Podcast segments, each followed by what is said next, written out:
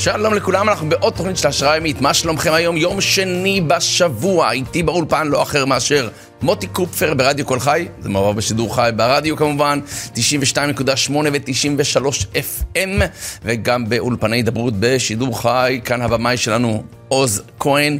אנחנו היום הולכים ללמוד איך להפוך מפסימיים לאופטימיים. כן, היום הולכים לעשות איזשהו מסע קטן לתוך הנפש, כדי לראות איך אפשר לעבור מנקודה של דכדוך, נקודה של, אה, אתה יודע, עייפות, של שחיקה, לאיזושהי נקודה של אור בקצה המנהרה, או כבר עכשיו, למה לחכות לקצה המנהרה? ננסה לראות אה, שבעה דרכים, שבע דרכים יותר נכון, כיצד להגיע לזה, ננסה להבין מהי אה, טכניקת הכלבלבים, נראה מה קשור אלינו, ננסה להבין עד כמה קשה למחול, אבל כמה זה כדאי, מה זה קשור לפרשה שלנו, ואיך עושים את זה ואיך לא, כל זה ועוד בתוכנית שלפנינו, אז יקיריי, חבל הזמן, הבה נתחיל. המסע מהפסימי לאופטימי. נקודת מוצא, קודם כל להבין שפסימיות או אופטימיות זה לאו דווקא תכונת אופי, זה יותר בחירה. זה דפוס חשיבה. זה נכון, שזה דפוס חשיבה שבעצם התגבש לנו עוד משחר ילדותנו. איכשהו שהתרגלנו, איכשהו שחונכנו, איך שהתחלנו להתנהג בצורה כזו או אחרת, בלי להיות מודע אליה, אבל במידה ולא נשקיע מאמץ כדי לשנות את המצב, אז המצב לא ישתנה. זאת אומרת, אם אני אראה אדם שהוא פסימי כרגע, לא משנה האם הוא צעיר, בינוני או מבוגר, במידה והוא לא יעשה עבודה, הוא יישאר במקרה הטוב באותו מצב. במקרה הפחות טוב, הוא ילך ויידרדר. בסדר? אז חייבים להשקיע מאמץ, והמאמץ הוא משתלם, המאמץ הוא כדאי, והמאמץ הוא ודאי יישא פרי. מחקרים מראים שככל שאדם הוא אופטימי יותר, הבריאות שלו טובה יותר, הערך העצמי שלו, שמחת החיים שלו, וממילא גם שמחה בעבודת השם, היא בהתאם, אז ודאי שהדבר הוא כדאי השקעה, השאלה איך עושים את זה ואיך לא. אז נקודה ראשונה, בואו ננסה להבין שהיום עולם המחקר חקר, בדק, שום דבר הוא לא אה, חדש, ואפשר ללמוד, אפשר לראות איך עושים את זה, אז לכן נשתמש שם בספר שנקרא Learning Optimism, ללמוד אופטימיות של פרופסור מרטינג סלינגמן, אה, אותו באמת אבי אבות הפסיכולוגיה החיובית, ננסה להבין שלושה דברים ממנו, שלושה מימדים שבעצם הוא חקר וראה את ההבדלים בין האנשים האופטימיים, או להבדיל, הפסימיים, לאחר מכן ניגע בשבע דרכים כיצד כזה לעורר אופטימיות, ובסופו של דבר כמובן נגיע לעיקר הדברים, תכלס פרשת שבוע, איך זה נוגע אלינו, בסדר? אז בואו נקרא. שלושה ממדים שאותו מרטין סליגמן טוען שמאפיינים את שתי הקבוצות, האופטימיים והפסימיים. בואו נקשיב היטב לממדים האלו וננסה לקטלג את עצמנו איפה אנחנו אוחזים בתוך שלושת הממדים הללו. אז הממד הראשון זה מימד הזמן. מה זאת אומרת? כאשר אדם אה, אופטימי חווה חוויה שלילית, שכולם חווים, בוא, כישלון פה, כישלון שם, הוא לא הצליח במשהו, אז האדם האופטימי מתייחס לדבר השלילי כתופעה זמנית. בסדר? אנחנו מדברים כרגע על מימד הזמן. מימד הזמן פועל על האדם האופטימי, הוא מתייחס לדברים שליליים, כמשהו זמני. נכון, נכשלתי ברעיון עבודה הזה, בסדר? לא הצלחתי להתקבל לישיבה הזאת. אה, הדרשה הלכה על הפנים, בסדר? זה שזה הלך לי על הפנים כרגע, זה לא אומר שזה יהיה לתמיד. זאת אומרת שזהו, אז אני כבר לא אוכל לדבר מול קהל, ואני על הפנים, וכנראה לא יקבלו אותי לשום ישיבה. זהו, התבטל השידוך, אני כבר כנראה לא אתחתן. זה הפסימי. הפסימי לוקח אירוע שלילי ומייחס אותו לתמיד. בסדר? נקודה ראשונה, תנסו לבדוק את עצמכם איפה אתם אוחזים כאשר מתעורר בכם איזשהו משהו שלילי, שקורה לכולם, בוא, אה, עשית טעות ונכנסת לאיזה פקק, מה נכנסתי לפה וכדומה. אה, כל דבר כזה, אמרת מילה במקום, אשתך התפרצה עליך, וכן הלאה. האם זה זמני? ואתה אומר, תשמע, זה עובר, כמו שיש מזג האוויר לא מי יודע מה, כמו שיש לי איזשהו, אתה יודע, וירוס קוראים לזה, איפה זה עובר, הכל בסדר, זה זמני, אני לא חושב שאני אהיה חולה כל ימי חיי עכשיו, נכון? אני מתייחס לזה כמשהו זמני, וזה חולף. אז זה הבדל ראשון בין פסימיים לאופטימיים, כאשר האופטימיים לוקחים אירוע שלילי כמשהו זמני, והפסימיים לוקחים את האירוע השלילי כאיזשהו... סממן נקרא לזה לבאות גם, זאת אומרת שמה שהיה הוא זה שיהיה, אם נכשלתי בהיריון עבודה אז תמיד אני אכשל, כנראה אני לא אמצא עבודה, עדיף שנשאר בבית וחבל על הביזיונות מצד אחד. מצד שני מה קורה אם יש אירוע חיובי? פה מתהפכת התמונה, מה הכוונה? כאשר אדם פסימי חווה איזה אירוע חיובי, קרה משהו טוב. אז הוא מתייחס לזה כמשהו זמני. בסדר, עזוב אותך, זה סתם היה עכשיו במקרה, זה, זה היה פוקס, זה בגינרס לק, זה מזל של מתחילים. זה לא באמת כך, זה לא יישאר ככה, הרב. בוא, בוא נהיה מציאותיים, העולם מגעיל, העולם מאכזב, העולם אפשר להאמין בו. זה דיבורים של פסימי, למה? כי הפסימי, למרות שהיה משהו טוב, במקום לחוות את המשהו טוב הזה וליהנות ממנו לאורך זמן, כמה שאפשר, כבר בהתחלה, שוב, אני תמיד מביא את הדוגמה הזאת, זה כמו שמגיעים למלון, זוג מגיע, משפחה מגיעה לבין הזמנים, לחופש, לא יודע מה, למלון, ואיך שמגיעים למלון, בסדר, אבל זה, גם ככה זה קצר, גם ככה עומד לך הביתה. מה זה קשור? הגעתם עכשיו, תהנו. למה לחשוב כבר בהתחלה שזה הולך להיגמר מתישהו? ברור שזה ייגמר מתישהו, אבל לפחות נשתדל ליהנות עד כמה שרק אפשר. אז זה הבדל נוסף במימד הזמן בין האופטימיים לפסימיים, כאשר האופטימי, כאשר הוא חווה חוויה חיובית, הוא לא מסתכל עליה כמשהו זמני. הוא יכול להסתכל על זה שגם זה יעבור, נכון, כדי לא להתאכזב בסוף, אבל הוא נהנה מהרגע. הוא לא חושב כבר, אתה, זה זמני, זה יעבור, זה, זה סתם יקרה.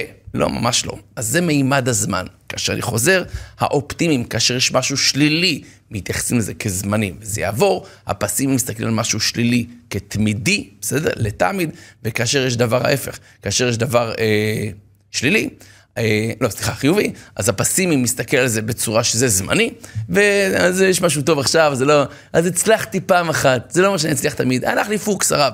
האופטימי מסתכל על זה כמשהו יותר תמידי, בעזרת השם, למה לא? סימן לבאות. אם הצלחתי עכשיו, השם יעזור, גם לעזור לי בהמשך, שאני אצליח. נקודה ראשונה, מימד הזמן. נקודה שנייה, בואו נקרא לזה, האם זה נקודתי או כוללני. מה זאת אומרת? אם נכשלתי במבחן מסוים, האם זה אומר שאני לא מוצלח בלימודים? או שאני לא מוצלח בדבר ספציפי, או לא הצלחתי בדבר ספציפי. זה שנכשלתי בטסט, זה אומר שהחיים נגמרו, או שרק נכשלתי בטסט. הבדל נוסף, האופטימיים מסתכלים על הדברים השליליים כמשהו נקודתי. זאת אומרת, גם אם לא קיבלו אותי לישיבה, זה לא מה שנחרב העולם. יש עוד ישיבות, אני אנסה להשתפר, אני אנסה להכין את החומר פעם הבאה טוב יותר, לא משנה מה. הם לוקחים את מה שקרה לא רק כזמני, אלא כנקודתי, שלא משפיע או מורה על שאר התמונה. זאת אומרת, גם אם לא הלך לי במשהו אחד, זה לא אומר שלא ילך לי בדברים אחרים. זה שעכשיו, אה, לא יודע מה, מישהו, אדם אחד בעבודה לא אוהב אותי, בסדר? זה לא אומר שאני לא יכול בקשר מקסים משאר האנשים בעבודה. זה שמישהו במשפחה לא בקשר טוב איתך, זה לא אומר שאתה צריך להיות ברוגז עם כל המשפחה. אז האופטימים מסתכלים על משהו נקודתי ומצמצמים את הרע רק לנקודה הספציפית שאירעה. האנשים הפסימיים מאוד מכלילים. זאת אומרת, שאם אני, לא יודע, הבוס בעבודה לא אוהב אותי, אז אני, אז אני שונא את כל העבודה הזאת. לא משנה כל העובדים וכל המשכורת וכל השליחות. לא, אני, דבר אחד הוא משליך על הכל, ופה אנחנו בעצם רואים את ההסתכלות הפסימית, שהיא בעצם לא מסתכלת על המשהו הנקודתי, אלא להפך מכלילה, ואותו דבר ההפך. שוב פעם, מה קורה אם יש משהו חיובי? אז יש משהו חיובי, הם מתהפכים. הפסימי מסתכל על זה נקודתי. בסדר, אז עכשיו אה, ההוא נחמד אליי, מה זה יעזור? אבל אתה לא, כל העולם הוא לא נחמד, וכל העולם הוא תחמן, ואי אפשר להאמין באף אחד. אתם מכירים את אלה שאומרים, אתה שונה, לא, אתה בן אדם טוב, באמת, אבל כל שאר האלה, עזוב אותך. בסדר? אז הפסימים לוקחים את הנקודתי הזה בדברים חיוביים, והאופטימיים לוקחים משהו שאם אני רואה אדם טוב, אדרבה, זה מראה לי שיש אנשים טובים בעולם, לא רק הוא אחד. אלא אדרבה, אני רואה דבר חיובי כאיזושהי אופציה. אני רואה אנשים טובים, אני רואה אירוע חיובי, אני רואה חסד שאנשים עושים בינם לבין עצמם, אני אומר, תראה איזה עולם מקסים, אני לא אומר, זה משהו נקודתי. עזוב, הם, הם עושים הצגות גם ככה, אבל הם לא באמת אנשי חסד. בסדר? זו הנקודה השנייה, מימד המיקום, נקרא לזה ככה. האם זה משהו נקודתי? ואני חוזר, אם זה דבר שלילי, האם הדבר השלילי הזה, הוא בסדר, נכשלתי במשהו, לא הצלחתי במשהו. זה לא אומר על שאר הדברים. זה לא אומר מה אני שווה. בסדר, יש לי דברים שאני לא טוב בהם. חזק וברוך. שוב, עבירה כלשהי. לא שאני מתיר משהו, לא שאני חושב שיש לגיטימציה למשהו, אבל במידה ונפלתי, יש לי תחום שאני חלש בו. אני מודה. זה יכול להיות מידה בנפש, זה יכול להיות משהו בין אדם לחברו, בין אדם למקום. זה שאני לא טוב בדבר פלוני, לא אומר שכל ה-612 מצוות האחרות הולכות אה, לפח, בסדר? נכון, יש לי משהו שקשה לי, משהו שמאתגר אותי. האנשים האופטימיים מתמקדים נקודתית במה הבעיה וינסו לשפר אותה, והאנשים הפסימיים לוקחים את הנקודה הזאת ומחליטים, זהו הרב, אני על הפנים, השם שונא אותי, אין לי תקנה. בסדר? תנסו לראות איפה אתם נמצאים בסקאלה הזאת. והדבר האחרון, המימד האחרון, נקרא לזה מימד האישי. כאשר האנשים הפסימיים, כאשר קורה משהו לא טוב, אז הם לא בסדר. אני על הפנים, אני אימא גרועה, אין לי תקנה, הרסתי את הילדים. אני מדגיש, לקחת אחריות זה נפלא, אבל במידה ואני חושב שאני אחראי על הכל והכל בגללי, ברור שזה יכניס אותי לפסימיות, הרגשה לא טובה, ואפילו מה שנקרא, לא, לא, בלי ציפייה שמשהו ישתנה. האופטימיים יודעים, נכון, אני לוקח אחריות, אבל לא הכל תלוי בי. בוא, בוא, בוא. יש עוד דברים שלא תלויים בי. זאת אומרת, במידה ואני נוסע בדרך לעבודה, ואני משתדל להגיע בזמן, והיה פקק בעקבות תאונת דרכים, זה לא אומר שאני לא עומד בזמנים. יש דברים שלא תלויים בי. אין לי בעיה שפעם הבאה אני אלמד, אני אשתדל לצאת, לצאת יותר מוקדם, אם זה שייך, כי יש דברים שלא תלויים בי. אז המימד השלישי הוא המימד האישי. פירוש הדבר שהפסימים לוקחים ומלקים את עצמם, לא רק לוקחים אחריות, אלא מלקים את עצמם על כל דבר. אני, זה הכל בגללי, אני לא אמרתי, לא יודע, אני לא, לא, לא, לא, לא חינכתי את הילדים כמו שצריך, אני לא עמדתי על זכויותיי כמו שצריך, איך אני האמנתי לאותם אנשים, איזה טמבל אני, איזה טיפש אני, וכדומה.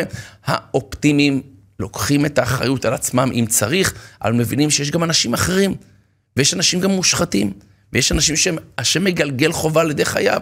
זה לא אומר שאני לא נקצב לי משהו לקבל, אבל אני לא מלכה את עצמי, אלא אדרבה, אני מסתכל קדימה כדי לראות איך אני יכול להשתפר, ולא ההפך. בואו נסכם, יקיריי, שלושה ממדים בנושא של הבדלים בין אופטימיים לפסימיים, וכל דבר הוא בחירה. ואני יכול לבחור מעכשיו להידבק בדרכו של האופטימי. בואו נסכם רק את האופטימי אפילו. האופטימי, שלושה דברים. א', הוא מסתכל על מה שקורה. כמשהו זמני, אם משהו לא טוב קורה, זה זמני, יקיריי, זה יעבור, זה לא יהיה לתמיד, לנצח, הרב, איך אני אסתדר עכשיו? שום דבר, תקשיב, זה זמני, בסדר? נקודה ראשונה. נקודה שנייה, נקודתי. מה זה נקודתי? נכון, נכשלת במשהו, נפלת במשהו, בוא נתקן את זה. אבל בינתיים זה לא משליך על כל שאר התמונה, שסך הכל אני אדם טוב, סך הכל משתדל להיות עבד השם. נכון, הייתה לי מעידה, נכון, יש לי תחום שאני חלש בו, אני מודה, אני, אני אשפר אותו בעזרת השם. אבל לא לקחת את הנקודה ולצבוע את כל התמונה בצבע שחור. והדבר האחרון, זה נכון לקחת אחריות, אבל לא להלקות את עצמנו. יש גם דברים שלא תלויים בנו, בסדר? אנחנו לומדים גם להאציל סמכויות ולדעת שאנחנו יכולים לעשות את ההשתדלות שלנו, אבל מה שיצא בסוף תלוי גם בקדוש ברוך הוא. ורבות מחשבות בלב איש, בעצת השם היא תקום. אלו שלושה ממדים שכל אחד מאיתנו צריך לדעת, לבחור בהם נכון.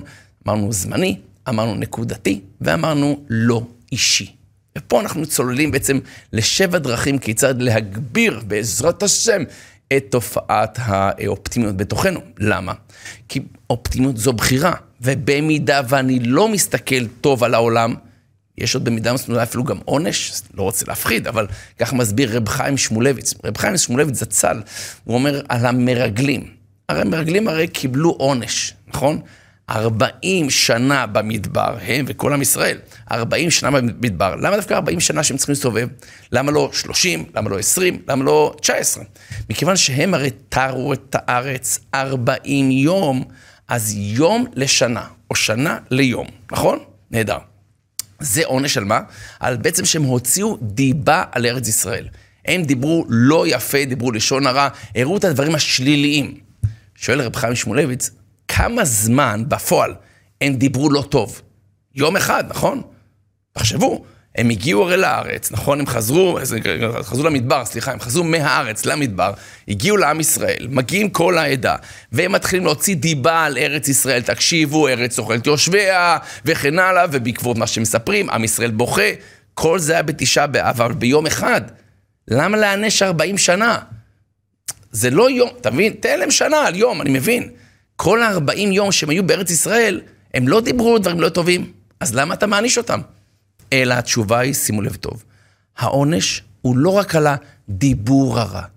העונש הוא גם על ההסתכלות הרעה, שיום יום אתה רק הולך ומחפש דברים לא טובים, והפועל היוצא של מה שראית זה מה שאתה מדבר. אבל אמנם זה לא קשור לפרשה שלנו, אבל בהחלט השיעור נוגע לכל אחד מאיתנו. אבל מפה, איך יוצאים לשבע דרכים לחזק את האופטימיות, כל זה ועוד אחרי הפסקה קצרה, וכבר חוזרים.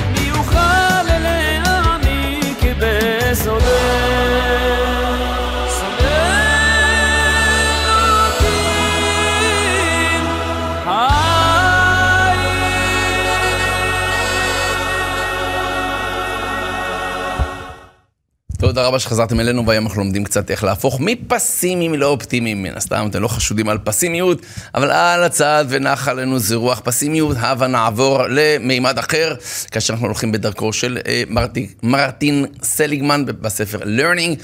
אופטימיזם, ללמוד אופטימיות, זה פשוט מאוד הולך על שלושה ממדים, מימד הזמן, פירוש דבר, האם מה שקורה לנו זה זמני או קבוע?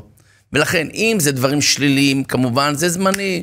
זה יעבור, יקיריי, הכל יהיה בסדר. בואו נעבור את התקופה, נכון, תקופה לא נעימה, תן לה לעבור, אבל האופטימים מתמקדים בנקודה הספציפית ולא חושבים שהיא תהיה לנצח. יהי רצון שנזכה לחוות את זה מצד אחד. מצד שני, נקודתית אמרנו, מה הכוונה נקודתית? זה שנכשלתי במשהו. נפלתי במשהו, לא התקבלתי למשהו, הייתה הרצאה על הפנים. זה לא אומר עכשיו שכל ההרצאות יהיו כאלה, ויותר אני פורש מעולם ההרצאות. לא, נכון, היה פה פשלה, היה פה דבר לא טוב, אני אתקן את זה, אני לוקח את הנקודה שאני חלש בה ואני משפר אותה, אבל הפסימים לוקחים את הנקודה החלשה הזאת ומכלילים אותה בעצם כמשהו כוללני, אז אני דפוק, אני אין לי, אין לי תקנה, אה, אני לא, לא מצליח הרב, אני בבעיה.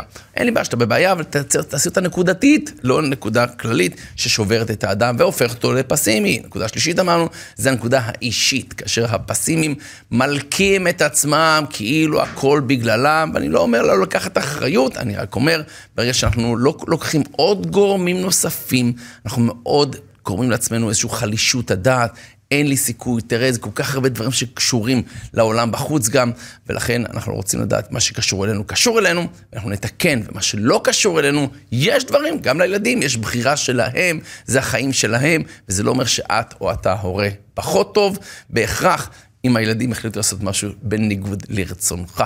לענייננו הנקודה הנוספת זה איך אנחנו בעצם מאיצים את תהליך האופטימיות. דבר ראשון, בואו נלמד לבחור אופטימיות. וזה אפשרי. כמו שאתה בוחר מה לאכול היום, אתה בוחר מה לעשות במשך היום שלך, אתה בוחר אם להקשיב לי עכשיו או לא, זו בחירה שלך או שלך, אתה יכול גם לבחור את המחשבות שלך. האם אני הולך על מחשבות חיוביות? למדנו מהמרגלים, לחפש משהו חיובי או לחפש משהו שלילי? זו בחירה שלך. אתה יכול לבחור, עכשיו אתה מסתכל על העולם, אתה נוהג עכשיו בכביש, מה עובר לך בראש? מחשבות שליליות או חיוביות? מאוד פשוט. אני מבטיח לכם שאם תבחרו במחשבות שליליות, אתם תרגישו פסימיים. מאוד פשוט. לא צריך להיות גאון, אני לא נביא, אבל יש לי הרגשה פנימית כזאת, שאם אתם תבחרו במחשבות שליליות כלפי עצמכם, כלפי אחרים, כלפי העולם, אתם תרגישו פסימיים, כאילו החיים לא, לא כיפים בכלל. מי גרם לזה? כמובן שזה אנחנו. בואו נבחר אופטימיות. מחקר שנעשה בארצות הברית מצא דבר מאוד פשוט, לקחו שתי קבוצות, כאשר קבוצה אחת, פשוט מאוד חמש דקות ביום, בעיקר בסוף היום, מנסות לחשוב על עתיד חיובי, בעזרת השם. שיהיה טוב, ונתפלל לטוב, ונקווה לטוב. קווה לשם חזק ויאמץ ליבך, וקווה לשם חמש דקות ביום של כיווי למשהו אופטימי. סומך על בורא עולם, שהוא יודע לנהל את העולם בצורה הטובה ביותר, וכל דוד רחמן על התו אביד, כי לא יצא מהשם משהו רע. זה לגבי חמש דקות. קבוצה שנייה המשיכה את החיים כרגיל. וכעבור שבועיים, הקבוצה שתרגלה חמש דקות ביום הסתכלות חיובית, הרגישו הרבה יותר טוב. זאת אומרת, זה תלוי בבחירה של האדם, אפילו לא בחירה של כל היום, אלא אפילו חמש דקות מקרב היום להתאמן בזה, אבל לעשות את זה משהו מסודר, משהו מודע. לא, כן, נראה לי שחמש דקות סך הכל ביום, אני חושב חיובי. לא, תקציב לזה זמן, תן לזה תשומת הלב ואת הכובד ראש המתאים, ואז זה ישפיע הרבה יותר חזק. נקודה ראשונה. נקודה שנייה, הבה נימנע משליליות. תראו, ברור ששליליות היא מדבקת, נכון? אנחנו יודעים את זה גם כלפי חוץ, אם אדם מפהק, אוטומטית, בלי לשים לב, גם אנחנו מפהקים. אנחנו מאוד מאוד מחקים את הסביבה שלנו. מה קורה עם אנשים סביבנו? הם מתלוננים בעם. הם המתבכיינים אה, הראשיים. כל היום אנחנו שומעים רק תלונות, כל היום אנחנו שומעים רק בחיונים. ברור שזה ישפיע עלינו. יקיריי, אם זה משפחתנו היקרה, אנחנו מכילים אותם באהבה. אבל לדעת שזה משפיע. ולכן אנחנו צריכים לדאוג לעצמנו קצת להזנה של דברים אחרים, בסדר? קצת מוזיקה, הרצאות, שיעורי תורה, להבדיל, זאת אומרת, ללכת קצת לשטוף את הראש, לעשות פעילות ספורטיבית, לא להיות יותר מדי זמן עם האנשים המתבכיינים, ואם זה השליחות שלנו וזו העבודה שלנו, אז אנחנו נדאג גם זמן להתאוורר, להבדיל, כמו שאדם...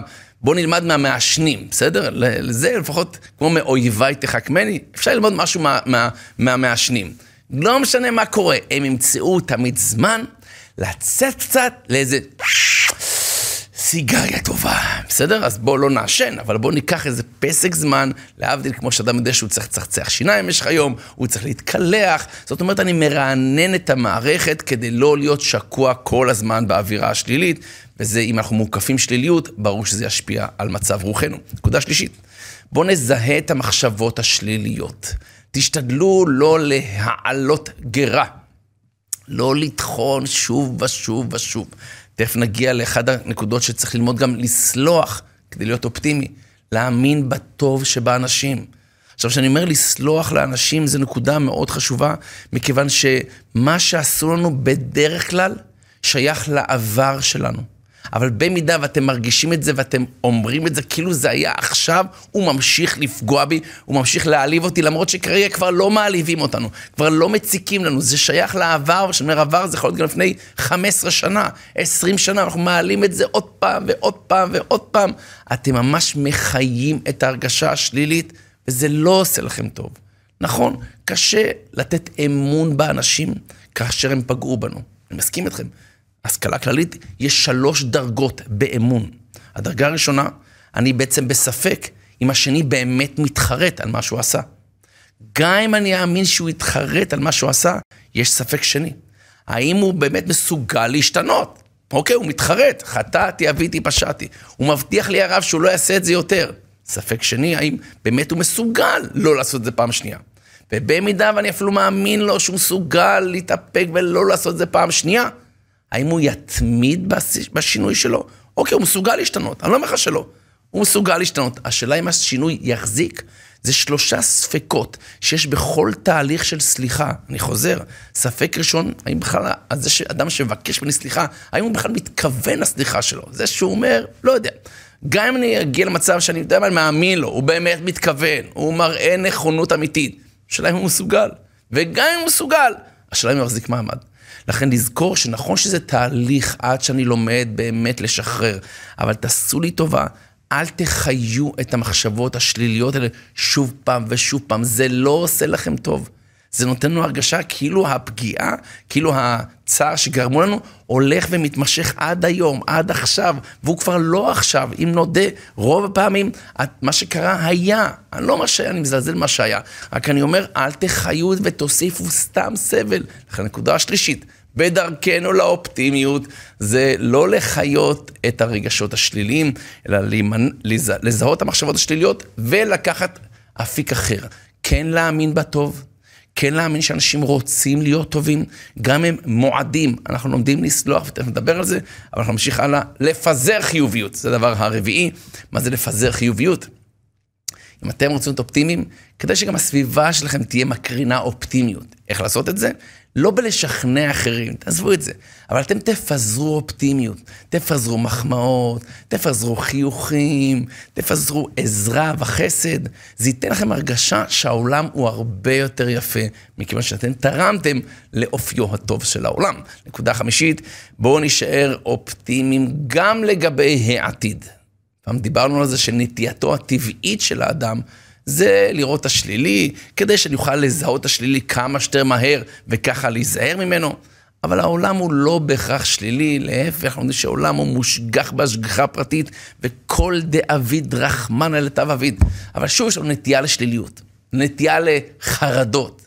ואם כבר אני מזכיר את זה, אז שאני לא אשכח לפרסם, כי אמרו לי אתמול שכחתי, יום שני הקרוב, אנחנו יום שני היום, שבוע הבא בדיוק, שבוע הבא בדיוק יש לנו סדנת חרדות. אז אם אתם מתמודדים עם דאגות יתר, עם חרדות יתר, חרדות שמגבילות אתכם מלעשות דברים שהייתם רוצים, ונמאס לי מעצמי כבר, הרב, לא טוב לי.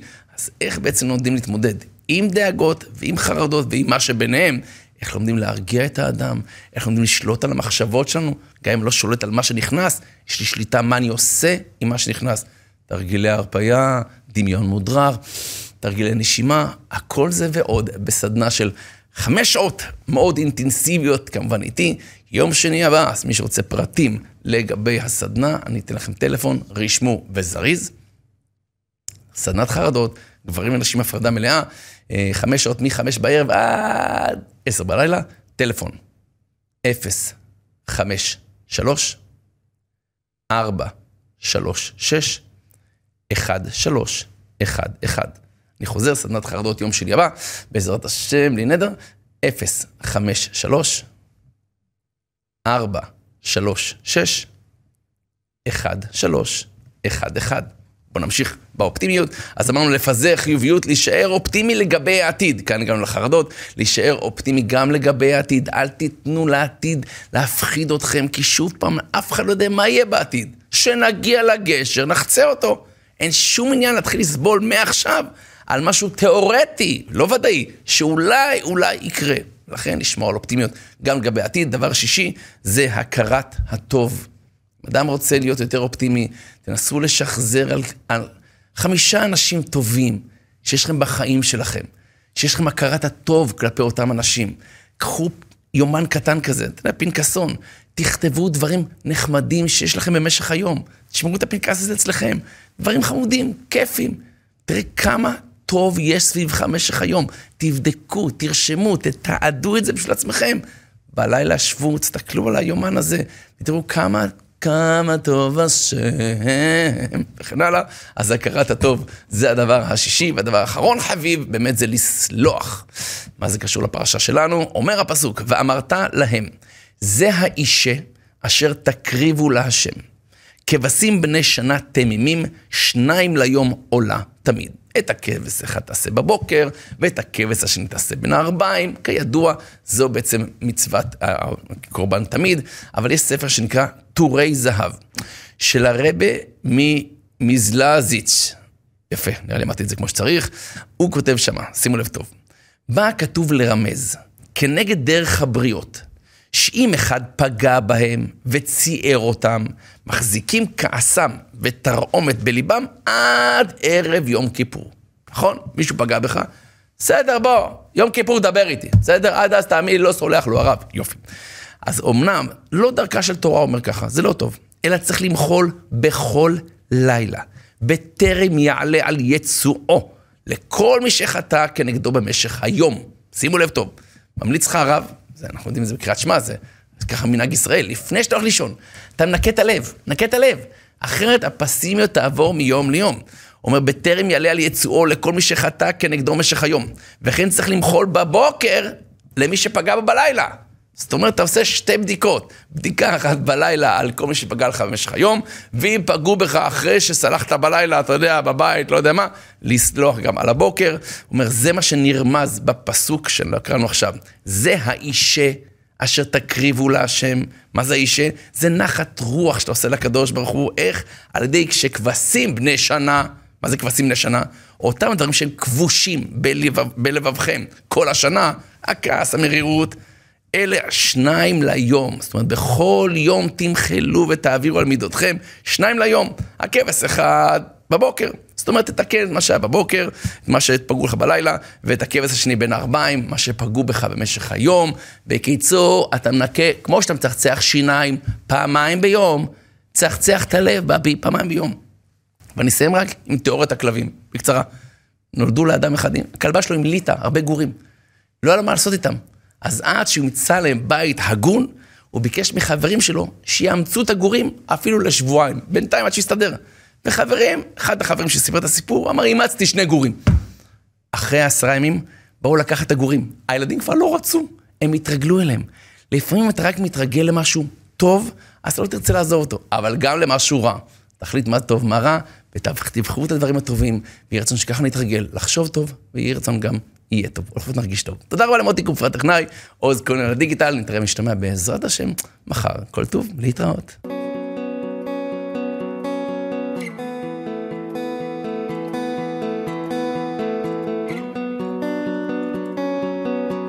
אם הייתי סולח, הייתי מאושר, אם הייתי בורח, הייתי מסודר, אם הייתי שביר, הייתי מסוגל אם הייתי שבוי, הייתי מסוכן אם הייתי צורח, הייתי נשאר אם הייתי שקט, הייתי נרדם אם הייתי...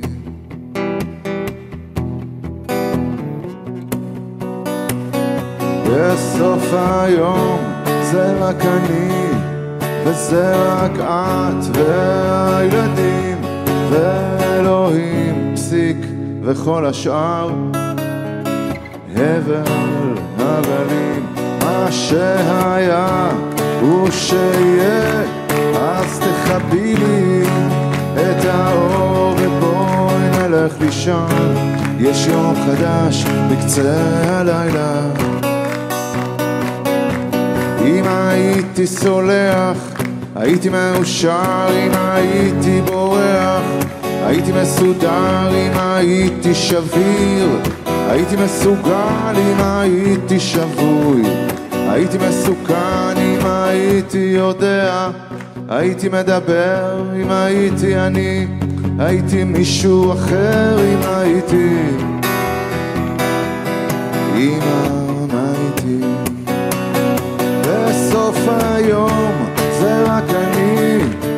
וזה רק את והילדים ואלוהים פסיק וכל השאר. הבל אבל אם מה שהיה הוא שיהיה אז תכבי לי את האור ובואי נלך לישון. יש יום חדש בקצה הלילה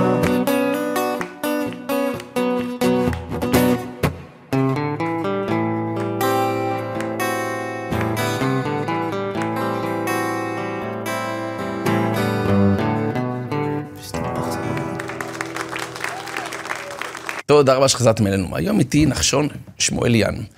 נחשון היקר אה, גדל, אתה יודע, כילד אה, קצת עם ביטחון עצמי נמוך, אתה יודע, נחבא אל הכלים יותר. בכל זאת, אתה יודע, עולם גדול, עולם מאיים, יש כאלה שיותר כאילו מצליחים, ואתה כזה נשאב לאיזה מקום ככה פנימי, שקט, אה, אולי אפילו חסר ביטחון. עד שיום אחד, בסביבות כיתה ח', משהו קורה באוטובוס שמשנה לא רק לא את החיים, אלא גם להרבה אחרים לאחר מכן, בעקבות מה שהוא עבר, לעזור לאנשים אחרים. בוא נראה איך הוא עושה את זה, נשמע את זה ממנו. בוקר טוב נחשון. בוקר טוב, רב. מה שלומך? מעולה, תענוג. אני מאוד אה, מתרגש אה, תודה רבה. להגיע לרגע הזה. אשריך. אז הגעת לרגע הזה? כן. ספר לי קצת עליך. איפה נולדת? נולדתי בצפת, למשפחה של אה, 12 ילדים. וואו. אה, משפחה מדהימה. איפה אתה? ב-12 איפה אתה נמצא? אה, יש שבע מתחתיי וארבע מעליי, אה, יפה. ברוך השם. אתה גדל מה? כילד... אה, אני גדל כילד נורמלי לחלוטין, לומד בתלמוד תורה רגיל לגמרי. נקודה שכל הילדות שלי הייתי ילד מאוד מאוד שקט. אוקיי. אני לא אקרא לזה ביישן, כי לא הייתי ביישן, אבל הייתי מאוד שקט ומופנם כזה. למה? אתה זוכר? למה? אני לא יודע, יש לזה הרבה סיבות. אולי כי... כי המשפחה שלי הייתה גדולה, אבל אני לא חושב שזה, כי היה לנו הרבה, הרבה אהבה במשפחה. יש גם מלא אחים, בוא נגיד, זה האח שלי יבוא אליך, כאילו אתה... לך מלא אחים. בדיוק, בדיוק. אה, תמיד הייתי הילד האחרון בכיתה שיושב אה, בצד ליד, אה, היה לי חבר קוראים לו מנדי, ענק כזה. כן. הייתי יושב לידו כזה מפוחד, או מפחד להצביע בכיתה, ממש בקטע רציני, שאני מפחד להצביע בכיתה, מפחד לדבר. תמיד בהפסקה הייתי נשאר בצד כזה, לא הייתי משחק עם כולם. במקרה הטוב הייתי בשער, ואז הייתי כזה, כאילו, מנסה להראות שאני טוב. תמיד הרגשה כזאת שאני לא מספיק טוב, או... וואו. לא היה לך איזה תחביב או משהו שאהבת? ש- לא, במיוחד שכל המבחנים שלי, אני עושה מבחן, אני מתאמץ, אני מתאמץ מאוד, באמת, הייתי לומד למבחנים, ואני לא מצליח. וואו. אני לא מצליח, ואתה רואה את כל התלמידים שלך, את כל החברים שלי מצליחים ומנסים וזה, ואני לא מצליח. ואני אומר, מה, זהו? זה כל החיים שלי? אני גרוע, אני דפוק, אני לא מוצלח, אני לא טוב במבחנים, אני אפס, זהו, אין לי תקווה. כאילו, ככה אתה- כ- ככה ראיתי את עצמי. ככה אתה גדל עד שיום אחד משהו קורה, נכון? כן. מה קרה? אה, ככה גדלתי במשך אה, עד כיתה ח'. סוף כיתה ח' אה, היה לנו שבת פרידה מהשמיניסטים, כל הישיבה בצפת, למדתי בצפת. נסענו לשלומי, בית הערכה כזה. היה שם שבת מאוד טובה, אחותי הייתה איתי, הגיעה שם לחברה שלה שגרה שם. אה, טוב, מוצאי שבת היינו שתי אוטובוסים, 120 אנשים סך הכל, שתי אוטובוסים, אוטובוס אחד נסע. אוטובוס שני, אה, באנו לעלות לאוטובוס, אמרתי לאחותי, נחלה, תקשיבי, נחלה, אל תכניסי את, ה, את התיק לתא מטען. לא יודע, יש לי הרגשה מוזרה. אוקיי. הרגשתי משהו מיוחד, באמת הרגשתי את זה, הייתי היחיד שלא הכנסתי את התיק לתא מטען. עלינו לאוטובוס, נסענו. אה, בשלב כלשהו בנסיעה, אז אה, פתאום, אה, עכשיו, באמת, אני ישבתי מאחורה, הרגשתי כאילו הרגשתי כזה שקט כזה, והיה לי מאוד, כאילו טוב שאחותי הגיעה איתי לשמור עליי, והיא בכלל קטנה ממני, ככה הרגשתי. כל הכיתה ביחד, כן, וצחוקים וזה. ואתה. מאחורה, וש- אה, זהו, ואז פתאום התחילו להריח ריח של עשן, ואנחנו לא מבינים מה זה. החבר'ה מאחורה וגם אני, אנחנו מסתכלים מאחורה, אנחנו רואים גיצים יוצאים מהגלגלים של האוטובוס. וואו. טוב, אנחנו לא מבינים מה זה, אומרים לרב, הרב, יש גיצים וזה. הרב אומר לנהג אה, לעצור את האוטובוס, הוא לא עוצר. הוא אמר, לא, וזה, זה מהכביש, זה... לא עצר. בשלב כלשהו אנחנו מתחילים להריח את הריח השרוף של הפלסטיק של האוטובוס. מתחילים להריח וזה, אנחנו רואים שהפלסטיק מתחיל להינמס. וואו. אז הרב מגיע לנהג, הנהג לא כל כך רואה, הוא אומר, תקשיבו, האוטובוס מתחיל להינמס, משהו שם קורה. יש גיצים שיוצאים מהגלגל, הגלגל מתחיל כזה לעלות באש, משהו מאוד מוזר. אה, עכשיו, רוב האוטובוס לא כל כך רואה את זה, רק בסוף, מאחורה, שזה קורה בשניות כל הדבר הזה. תוך 6-7 שניות הגלגל מתחיל לעלות באש. וואו. והנהג עוצר את האוטובוס, יותר נכון, אה, הרב שלי עזר לו לעצור את האוטובוס, אני לא יודע למה הוא לא עצר. הנהג ירד והלך מהאוטובוס, ברח אולי, וואו. לא ראינו אותו, לכן לא הצלחנו לפתוח את הדלת האחורית, רק את הקדמית, ואז זה 120, אה, 60 אה, ילדים בעצם מכיתות אה, ז' עד י"ב, מעורבב, התחילו לרדת מהאוטובוס. ובלחץ, זאת אומרת, בלחץ. באותו רגע, באותו רגע אמרתי לאחותי, איזה נס שהתיק איתנו, תקחי את התיק ו... ותבואי. ופתאום גיליתי שכולם בהיסטריה, זה וזה, והרגשתי פתאום משהו מהלב שלי, פתאום משהו בוער ועולה, ו... מה הרגשתי? הרגשתי שיש לי משהו שאני יכול לתרום אותו, ואין אותו לאף אחד. אוקיי. מה? זרימה ושליטה ב... לא יודע אם לקרוא לזה שליטה במציאות, אבל הרגשתי שאני יכול לנהל פה את האירוע. זאת אומרת, כולם נמצאים בלחץ. כולם נמצאים בלחץ, ואני. ברוך השם הגעתי ממשפחה מאוד זורמת וקלילה כזאתי, ואני מה זה לא נלחץ מדברים. ממש. אוקיי. זה גם טוב. אה, גם... אה, נשרף האוטובוס, אחי. כן. נשרף האוטובוס, מה קרה? שום לא דבר. שלי, גם ככה. מה זה לא נלחצתי? אמרתי לכולם, תשימו. את החולצה על הפה, ותשימו רוק, וצעקתי את זה. וואו. ולרדת בזהירות, ולאט, ו... פתאום, עכשיו לא האמנתי על עצמי. הילד האחרון בכיתה, שמפחד להצביע, וואו. טוב, אנחנו יורדים מהאוטובוס בלחץ אימים, תוך 4-5 שניות כולם היו למטה. בעצם, זה מכיתה ז' עד י"ב. כן. זאת אומרת, יש ילדים הרבה יותר גדולים ממך. כן. ובכל זאת, ולצערי גם אה, יש אנשים שנפלו מהאוטובוס ודרכו עליהם, וואו, לחץ וואו. אטומי, והגלגל התפוצץ. תוך כדי שיורדים, שומעים בום, קטן כזה, אבל בום. טוב, אה, אני אחרון, יורד מהאוטובוס, צעקות ודברים כאלה, פתאום אני, אני רואה ילדה, ילד יותר נכון, סליחה, ילד קוראים לו עמיחי, אה, יושב בפינה של האוטובוס, בשתי מושבים, אה, כאילו בהתחלה שתי מושבים מאחורה, יושב בפינה סגור כזה ככה קטן, אולי בן שנה, שנה וחצי, וואו. יושב ככה על המושב, ופשוט לבד, ואני אחרון. וואו. אני אחותי ואולי עוד אחד שהיה לפניי. אה, אני לוקח אותו, ברגע האחרון, יורד מהאוטובוס, עברו לא יותר מ-12 שניות, כל האוטובוס של הלמעלה כנראה ה... ה... איפה שהדלק וזה, עף באוויר, פפפ, ממש, עף. וואו. ותוך כדי אנחנו בורחים, רצים, רצים, רצים, ואז שומע צעקות. מה הצעקות של, אה, של האימא? וואו, אימא של הילד הזה. כן, וואו, זה מרגש הסיפור הזה, כי עוד מעט תבינו, של האימא, היא צועקת, עמיחי, עמיחי, אבל לא ידעתי מי זה עמיחי. אוקיי. טוב, עמיחי, אמרתי, רגע, אולי זה עמיחי? הגעתי אליה. לגבי האוטובוס? עכשיו, כאילו? כן. היא כאילו, היא נשארת בסוף של השיירה, נקרא לזה, שכולם בורחים. עמיחי, עמיחי, איפה אתה? אה, ואז אני מגיע, אני מביא לה אותה. אומרת לו, אני לא מאמינה. היה לי בלאקאוט כזה, הייתי, לא ראיתי כלום. היא אומרת לי, היה לה כמה ילדים שם. אה, ולחץ, והוא גם לא היה לידה, הוא היה כאילו ליד תיק, והיה לה עוד שתי ילדים, לא זוכר בדיוק. אה, קיצור, הוא נשאר באוטובוס. וואו. היא מסתכלת, אמרתי לו, היא אומרת לי, הצלת לו את החיים, הצלת לו את החיים. וואו, איזה הרגשה זאת. אה, אני לא הבנתי את זה באותו רגע. אוקיי. אמרתי, מה כבר עשיתי? לקחתי אותו. אבל אה, זהו, ואז אה, הסוף כבר לא כזה משנה, אבל אמרתי להורים שלי שהתפוצץ משהו, הם לא הבינו, ואז הם גילו שהתפוצץ האוטובוס, ו... ובאו לקחת אותנו, והיה כבר 12 בלילה, זו והביאו... פעם ראשונה בעצם שאתה מרגיש כאילו, תקשיב, כולם בבלאגן, ויש לי משהו שאולי לאחרים אין, או שיש להם קצת פחות. פתאום הרגשתי שאני שווה. זה ההרגשה. הרגשתי שאני, יש לי מה לתרום לעולם. זו הרגשה ענקית, שאתה רואה ילד בן, בן 13 שעכשיו מתחיל את החיים ופתאום הוא, הוא מרגיש שהוא יכול לנהל אוטובוס, זה וואו. מדהים. אוקיי. למחרת לא הגעתי לבית הספר, אה, היה לי כזה, וואי, הייתי בהלם ממש, כל מה שקרה. אה, הרב סיפר שלכל הבית הספר היה כינוס גדול, הוא סיפר שנחשון שמואליאן אה, הציל את, אה, הציל את הבן שלי, את עמיחי. אה, זה בן של המורה. כן, וואו. כן, הבן של המורה, כי הוא הגיע, אותם, הוא הגיע איתם לשבת. וואו. הם סיפרו, כל האוטובוס נשרף כליל, כל התיקים של עשרות אלפי ומאות אלפי שקלים של תכשיטים שלהם, זה היה שב, שתי שבתות אחרי החתונה של הבת. וואו. והם הגיעו אליהם לשבת. וואו. כל התכשיטים נשרפו, והכל, כל הבגדים, וכל התפילין והטליתות, הכל נשרף, כי התחלנו את זה יום חמישי, זה היה ימי כיף וזה. נשרף כליל, רק התיק שלי ושל אחותי נשאר, והלב שלי נשאר. ככה אני הרגשתי. וואו. אמרתי, יא ריבונו של עולם, איך אתה, אתה מחזיק אותי, זה לא יאומן בכלל. טוב, זה, זה רק ההתחלה, אוקיי. כמו כל הסיפורים. אה, אני הבנתי, אמרתי, בואנה, לאדם יש עוד הצלחות בחיים. כן. כשחזרת לבית ספר, היה לך איזו הרגשה אחרת כבר? כן, הרגשתי שאני לא עוד שולחן. הרגשתי שאני לא עוד ילד שמנסה לרוץ אחרי העדר, או אחרי המבחנים, או ילד שמנסה לתפוס את מקומי. אני לא צריך, יש בי משהו מיוחד, ובו אני טוב, אני לא צריך ל... ל... לרוץ אחרי אנשים שיחשבו שאני טוב. וואו. יש, בו, יש בי משהו מיוחד. סתם ככה, שייך להסביר את זה או ללמד את זה לילדים אחרים שלא חוו איזו חוויה של אוטובוס והצילו? אה, בסוף אני אגיע לזה, יש לי... עשיתי עכשיו מיזם ענק שהוא עכשיו בכל הארץ, של אה, אלפי ילדים. כן. מה קורה אחר כך?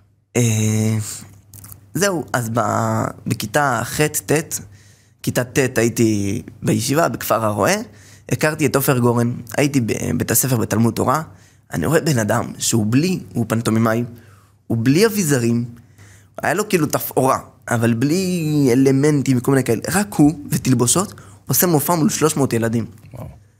ואני בתקופה הזאת התחלתי להיות מאוד טוב בהבעות פנים.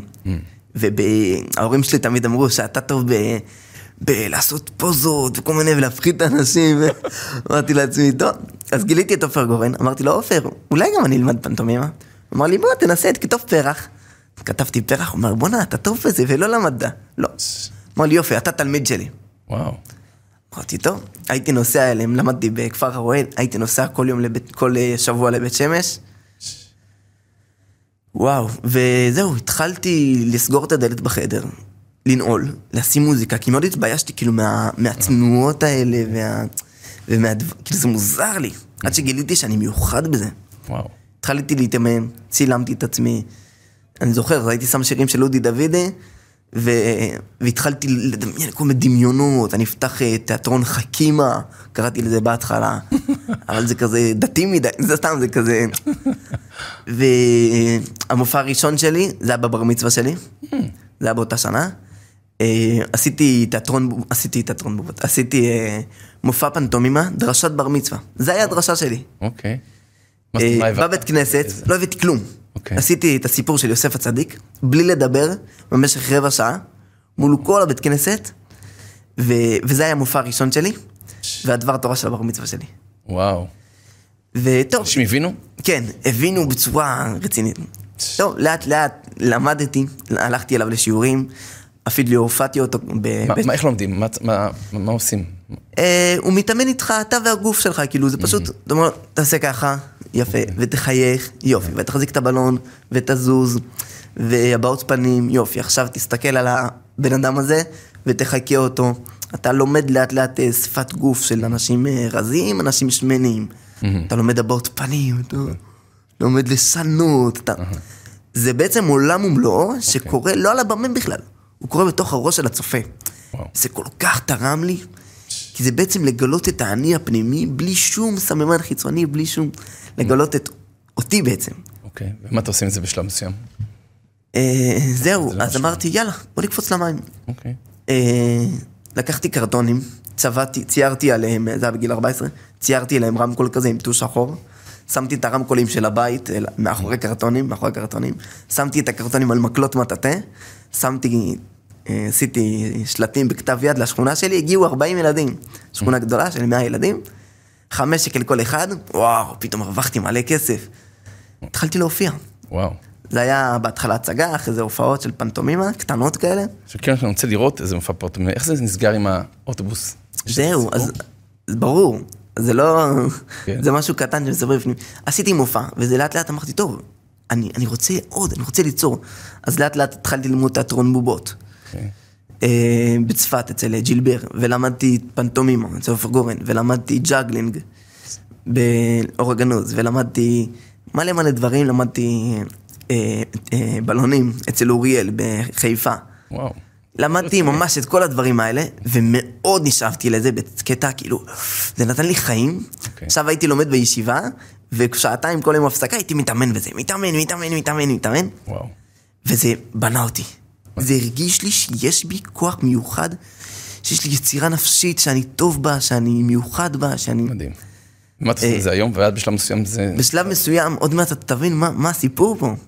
הרב, אני מגיע, אני, לאט לאט אני פתחתי חברה להפקת אירועים שנקראת אה, סמייל הפקות. אה, חברה בצפון של הופעות, הפעלות, אה, אטרקציות, ימי הולדת, הפקות אירועים, לא משנה. ולפני שנה בערך, שנה, קצת פחות משנה, עשיתי חוג ראשון שלי במשך חצי שנה בישיבה בצפת. Mm-hmm. אוקיי. אני עושה את החוג. פעם ראשונה שאני מלמד ילדים מאלף עד תף, לא איזה מופע ואני הולך. אני מלמד ילדים מאלף עד תף, עד תף, מעלה אותם למופע. אוקיי. ביום של המופע, אני מדבר איתם וזה, שכמה זה חשוב לי שאתם יוצרים ואתם מגלים את העולם ה... המדהים שנמצא בתוככם, ויוצרים יצירה פנימית ונפשית, ומגלים בעצם את האור המיוחד שלכם לעולם, זה, זה, זה מדהים, זה מדהים, הרב. כן. בתור אדם שלו ביטחון עצמי חלש. מה אני מגלה? מה? אחד הילדים ש... שהייתי בקורס, זה שהצלתי.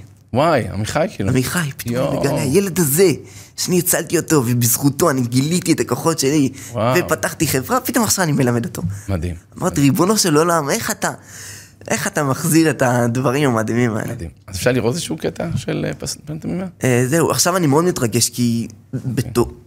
עכשיו שאני נמצא פה ואני מספר את זה לצופים ולילדים, שהייתי מילד חסר ביטחון עצמי, מהילד האחרון בכיתה, ועכשיו אני מופיע בהופעות פנטומימה והפעלות ג'אגלינג ותיאטרון בובות. יש לי הרבה הופעות, ברוך השם, טפו טפו. ברוך השם. אני, אני מופיע בכל הארץ, והופעות ערכיות עם אה, אלמנטים דיגיטליים. אה, ו- ועכשיו זה לא הסוף, רגע. זה... השיא הגיע. אוקיי. פתחתי את האקדמיה לכישרונות צעירים, קורסים דיגיטליים, ורציתי שזה יגיע לעוד אלפים. אמרתי, ריבונו של עולם, מה אני עושה? אמרתי לאשתי, תקשיבי, אני לא יודע מה אני עושה, אין לי מושג וזה. זה היה יום שלישי, אני יושב על המיטה, שוכב על המיטה, עם דמעות בעיניים. דפי מכירה, וזה לא עובד לי. עכשיו לקחתי לי- ליווי עסקי, אבל זה לא עובד. מתקשרת אליי מישהי, קוראים לה גיתית. אמרתי, תקשיב, נחשון, שמעתי שאתה עושה קורסים וזה. אנחנו עושים אה, אה, הקייטנה היצירתית של אה, בית ספר פלסטלינה. אולי תצטרף אלינו, זה 13 אומנים שבעצם מלמדים ילדים והם מפתחים להם את החופש, מנפ... כן. ממנפים להם את הזמן. מדהים.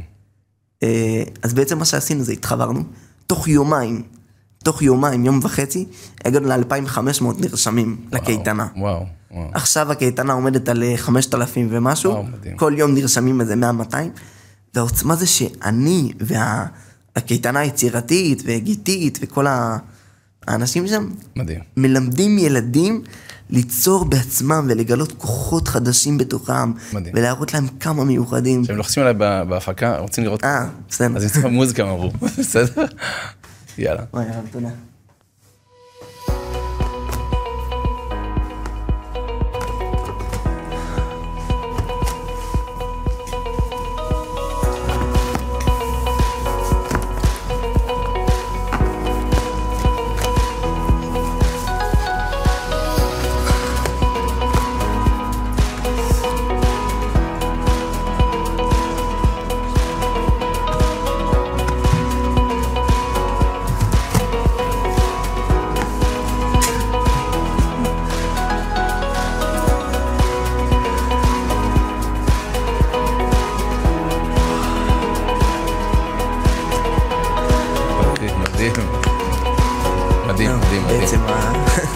מקסים, אהבתי לגמרי. יואו, זה...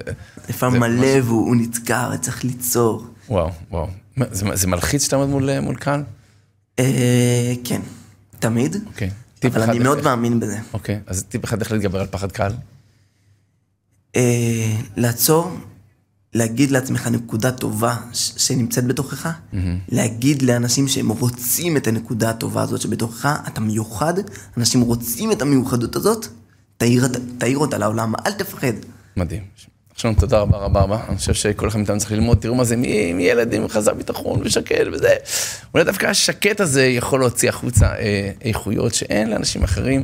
אולי יום לך או לך יהיה רגע שפתאום האור המיוחד שבתוך כל אחד מאיתנו יצא החוצה ויעיר את כל העולם להרבה הרבה ילדים אחרים. אז עכשיו תודה רבה שהיית איתנו. תודה רב. תודה לך, שיהיה בהצלחה, ונתראה משתמע, בעזרת השם, בתוכנית הבאה. כל טוב, להתראות.